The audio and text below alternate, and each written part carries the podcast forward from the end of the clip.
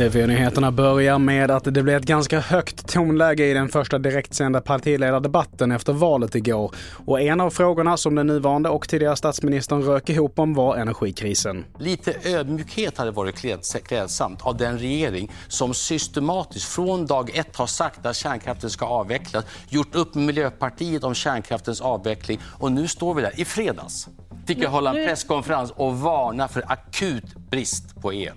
Alltså den överenskommelse vi gjorde med Miljöpartiet, den stod ju du också bakom.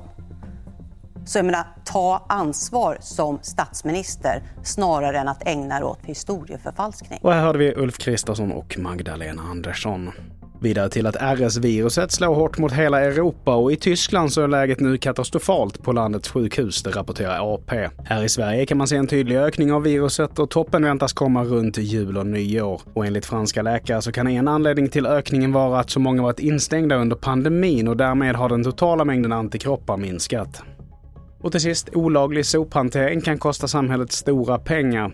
Och fusket är utbrett, det visar en undersökning som SR-programmet Kaliber gjort. Nästan hälften av alla kommuner känner till brottslighet inom sophanteringen i sin kommun och vanligast är att soporna dumpas eller grävs ner.